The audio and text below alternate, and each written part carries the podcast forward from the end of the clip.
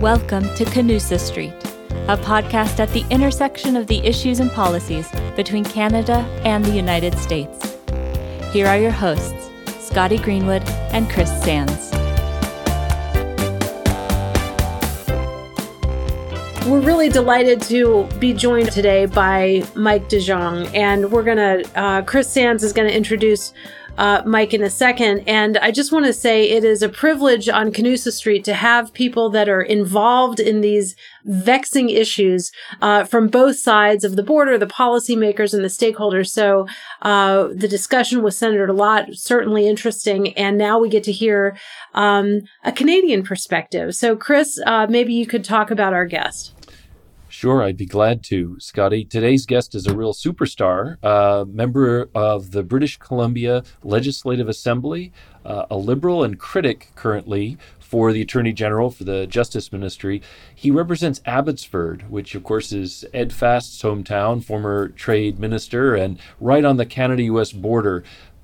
BC is the largest, I think, single producer of softwood in all of Canada, although it's produced in other provinces as well. And he's followed this issue, I think, through a fairly uh, a fairly long period. I'm guessing, Mr. DeJong, you're you're you're not quite old enough to go back to the 1982 uh, dispute, but uh, or at least not professionally. You're probably alive, but not not professionally. And that's one of the things that makes this, Scotty, such an interesting issue to put it, uh, you know, kind of concisely, the moment we're in, the dispute we have between Canada and the U.S. over softwood lumber could count as softwood lumber 5. And here in Washington, D.C., we tend to think of these iterations of the dispute going back to 1982 as 1, 2, 3, 4, and, and, and now 5. The first dispute in 1982 was really over the same kinds of issues, the stumpage system and, and how lumber was allotted. Uh, at that time, we had a dispute that was resolved before it became countervailing duty tariffs. The second dispute, uh, which emerged in 1986, was resolved mainly to clear the way for Canada US free trade. And so it was left out of our trade agreements. Lumber 3 um, kicks in in 1991, and we are trying to clear the air to get ready to negotiate NAFTA. Um, that gets resolved. 1996 is, uh, oh, it gets resolved in 1996 with a voluntary export restraint agreement. Lumber 4 came in because that agreement expired and we were fighting over a system that resulted in a deal, the, the last softwood lumber deal uh, of 2006, in which Canada taxed the export of its lumber to raise the price but got to keep the money, which was a great innovation.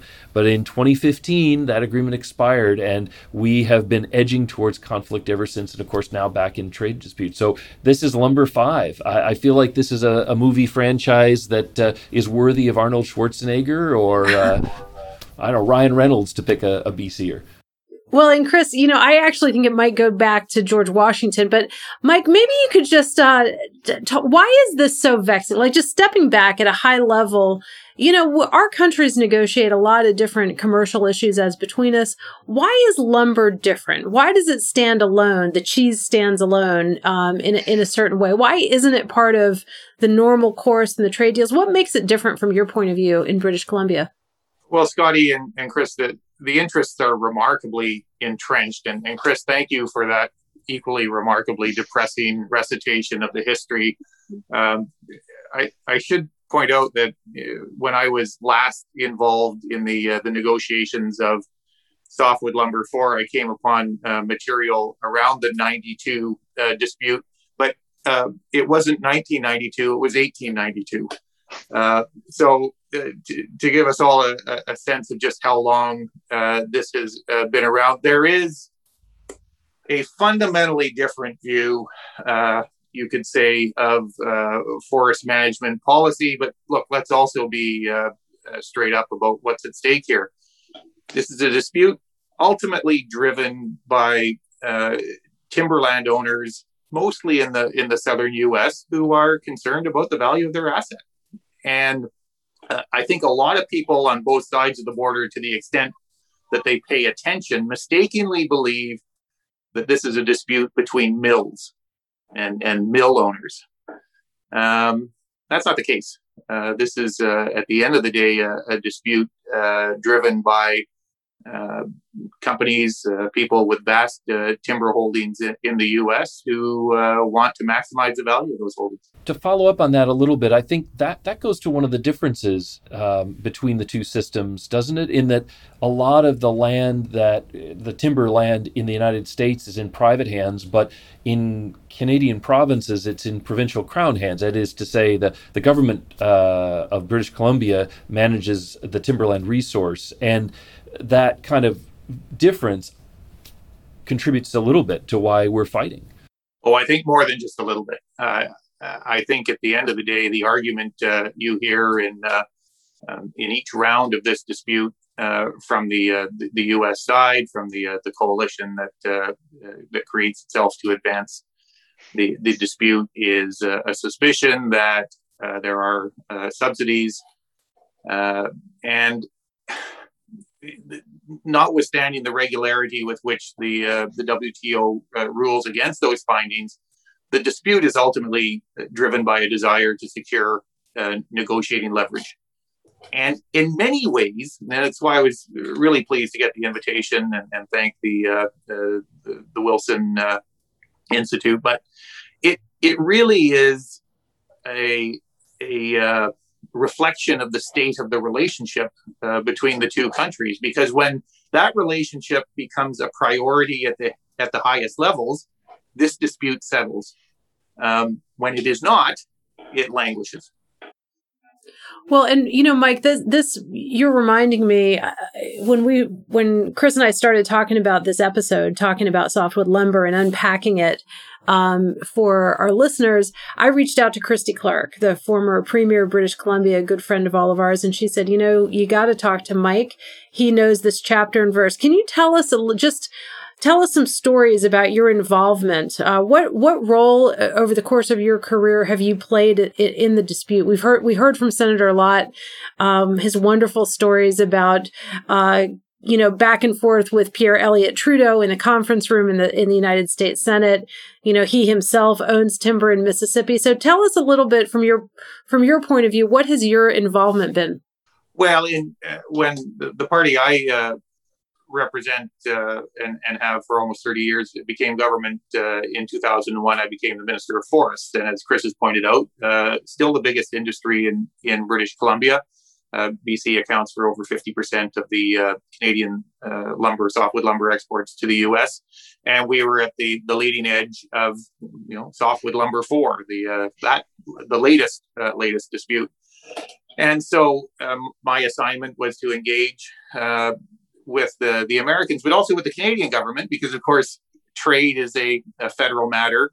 And so, as a as a state level government, provincial government, your objective is to engage both the Canadian federal government, get them to make this a priority for their engagement with the American government, and along the way try to educate, uh, lobby uh, American interests to better understand what's uh, taking place. I'll tell you what my overall impression, uh, my first uh, major impression. Uh, the first time in those days, it was a regular trip, regular circuit into Ottawa and and DC, my God, there's a lot of people making a lot of money off of this dispute. Um, there are uh, law firms, and you know, I'm a lawyer, but I got to tell you, I think we're on the third or fourth generation of uh, students who have had their way through college uh, paid on the backs of uh, of this dispute. The amount of money, the number of lawyers, it's become a bit of an industry, and I think that's that's troubling. I think there are law firms who in their revenue projections, uh, long-term revenue projections, uh, say, uh, "Oh, hey, when's the next softwood lumber dispute? We better book a couple million bucks uh, in revenue for that uh, four or five-year period." Yeah, you know, I used to say anything that's full employment for lawyers is probably not great public policy, and uh, uh, I think I think there's something to what you say.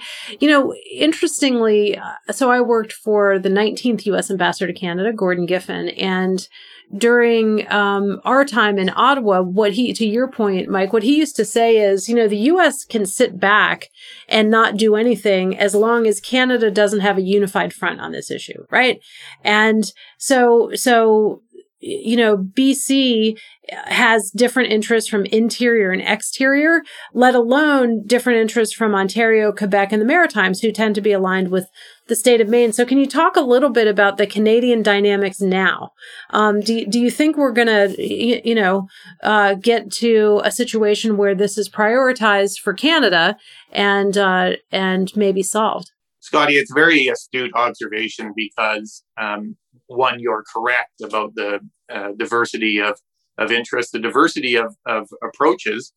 And in any kind of a dispute uh, negotiation, your uh, your partners on the other side of the table, your, your you want to call them your adversaries, uh, are going to take advantage of that. And and we have seen that repeatedly, and I think we will see it again because uh, where I believe if this dispute ever uh, percolates to the point where there are meaningful uh, negotiations. And I don't know that that is occurring at the moment, but if it does, I think you will see uh, revealed a very clever strategy on the on the U.S. side, and that is to return to a quota-based system that caps the amount of uh, an attempt to cap uh, an overall cap on the amount of uh, Canadian softwood lumber that uh, can enter the U.S. and that will create on the Canadian side a great division and enhance those divisions because what you end up with is a quota system, and that quota has to be allocated.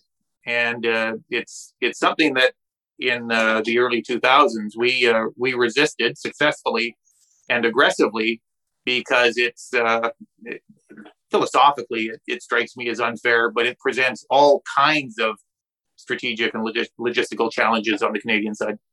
In that context, I wanted to ask a little bit. Eh, you know, in, in Lumber 4, one of the outcomes was that New Brunswick shifted their system to be a bit more compatible with what the U.S. had been asking for. And now we're not seeing them reap a reward from that. They've been lumped in with everybody else here. Do you think the U.S. has made I guess I would say, I won't put words in your mouth, that, that this was something of a mistake on the U.S. side. Because if you don't reward the people who try to help you, uh, you're, you're going to send them back into unity with the, with the provinces that haven't changed. Or do you see it differently? I think, Chris, the mistake um, I have made in the past, and I think many uh, Canadians involved in this make, is to try and analyze this from a intellectually uh, uh, rigid and and and honest uh, approach. And and at the, at the end of the day, I don't think that's what drives this dispute. I I think you you hear these things from uh, the American uh, negotiators, and and by that I don't just mean the USTR or the Commerce Department. I mean the the the the, the, the timberland owners and the the the license, you know, the uh, the producers down there. But at the end of the day, it's all quite frankly a bit of window dressing. What what they really are looking for is a restriction to the extent that they can convince the US government to sanction a restriction on competing products. That's what they're after. If I can, I've well said, and if I could maybe take this in a different direction, B- BC also, uh, for many years, was a big exporter of softwood to China. And given the drama over Meng Wanzhou and Huawei, Chinese Canada trade relations have been bumpy lately. Do you think, in some ways, China as an alternative is is less of an option? Is how does that play in, given that the U.S. is at least behind some of the tension between uh, China and Canada? Well, there's no question that the nature of the bilateral relationship between Canada and, and China has has changed, and and you're again very astutely uh, have focused on a deliberate strategy we initiated in the early 2000s in the midst of the dispute. We said look we're we're woefully dependent on a single customer. And that puts us at a distinct negotiating disadvantage. Let's alter that dynamic. And we went to work and we uh, we opened up a market so um, but if, if, don't put all your eggs in one basket but don't take all the eggs out of one basket and put them in, in another there are other options for diversifying your trade portfolio. And Canada and, and British Columbia, for that matter, the forest sector, have been, uh, I think, uh, slow in recognizing that. And by the way, particularly today when lumber prices are at all time high, producers are quite frankly uh, wanting to take advantage. So their incentive to explore new markets, and you know, China for all the reasons and others that you've mentioned, uh, behaving in a way that complicates that bilateral relationship. But the largest democracy is out there. Uh, it's called India. Uh, there are other Asian and South Asian uh, emerging uh, markets. Canada and Canadians tend to be slower off the mark, I regret to say, about uh, exploring and developing those markets. And, and that adds to our uh, dilemma when it comes to uh, dealing with the American lumber lobby. But the point being that uh, the U.S. has had the the catbird seat as your number one customer, but that's not something we could uh, necessarily count on in the long term. Nor something that we should aspire to uh, perpetuate if protectionism is going to become a regular feature uh, of the trade relationship. you know, lumber prices are high because there's a demand for the product uh, we shouldn't diminish the importance of the Canadian product. It is, from a, a building perspective, recognized as, uh, you know, I don't want to sound arrogant, but is generally recognized as a superior product to the uh, the lumber that is produced, particularly in the southern uh, states in in the the U.S. So there is a demand for that uh, product, and that will continue, and it's a healthy demand. But any good business will will tell you uh, in a situation like the one we're confronted by, we're better off to develop some some trade options, and uh, our our product would be equally welcome uh, and uh, viewed favorably in other parts of the world. It's up to us as uh, Canadians and British Columbians and producers here to seek out and develop those markets. You know, I, I have to say, as a as a Southerner in the United States, I'm I'm not sure if my brethren would agree with the characterization of the quality, but I'll I'll leave that to others. Um, I would also say though that I understand the desire to diversify markets, but you know, my narrow focus with the Canadian American Business Council is I would much rather us come to an agreement and figure out how to help each other recover our economies.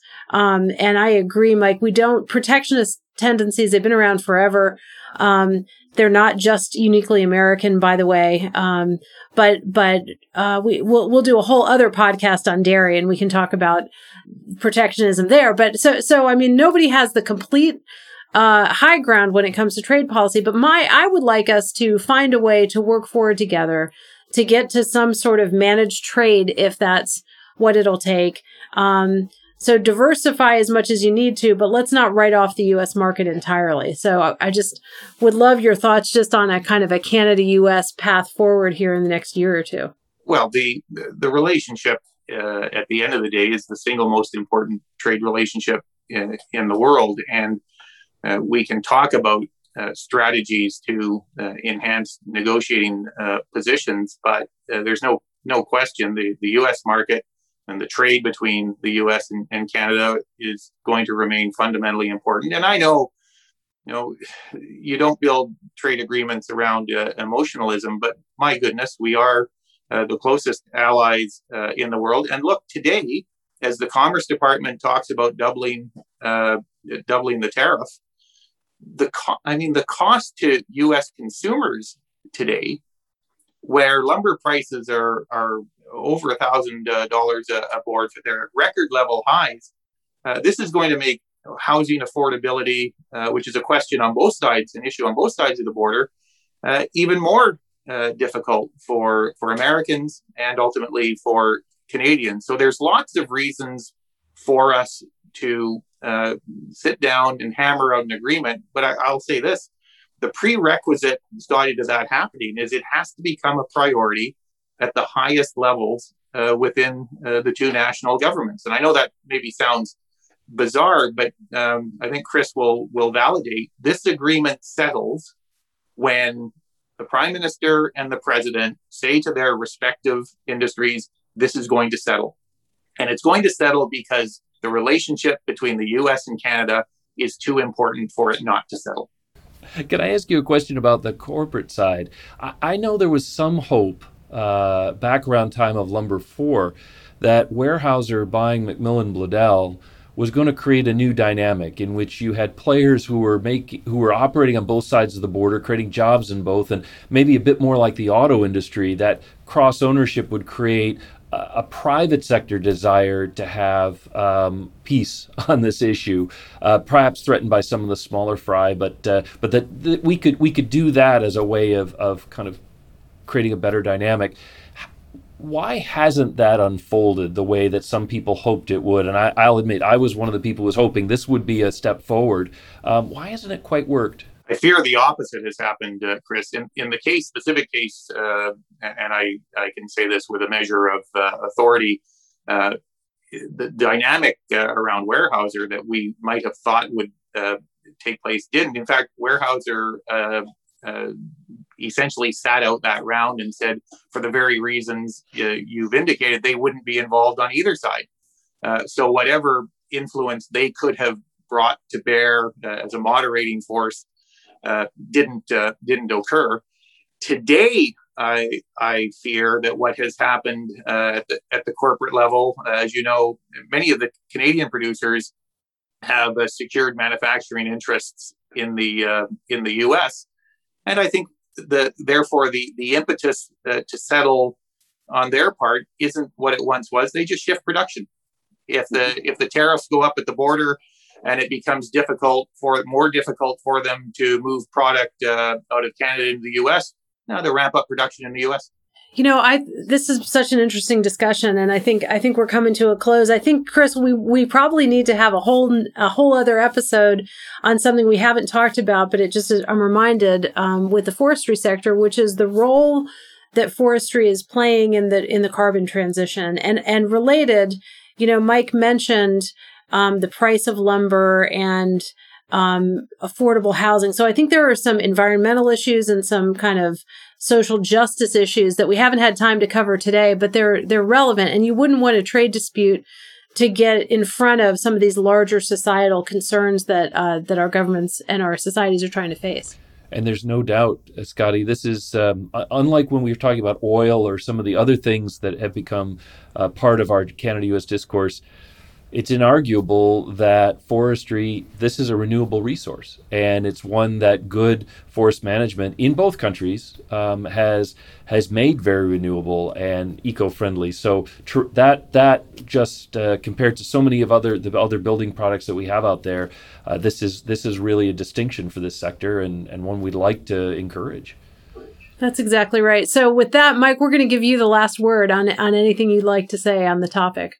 Well, just this. I am um, immensely impressed uh, that, that you have chosen to profile a, a trade dispute that, if you compare, uh, or trade issue, let's be a little more positive, uh, a trade issue, uh, it doesn't need to be a, a dispute. Uh, the largest single trade issue involving the two largest trading partners in the world, and yet it more or less languishes in obscurity and and it does eat away at the overall relationship, whether in the, the U.S. in the southern uh, U.S. where there are concerns about uh, competition in small towns in British Columbia and Quebec uh, that shut down if they lose markets and access uh, to markets. So it's uh, an issue that that links us as uh, as allies and, and friends. And the fact that you have chosen where most others simply ignore it to shine a bit of a spotlight on it, uh, I think is both uh, uh, impressive and and a necessary prerequisite to finding the settlement. Thank you so much, Mike DeJong. You know, it was really interesting talking to you. We we appreciate the British Columbia former forestry minister's perspective. You know, we had Senator Trent Lott earlier. We love talking to you today, and we look forward to our next episode in what has become a softwood lumber series on Canusa Street. We're going to talk to Jerry Howard, who is a home builder himself, and he is the uh, president and CEO of the National Home Builders Association uh, here in the United States. He's got Canadian members, he's got U.S. members, and he's got an interesting perspective too.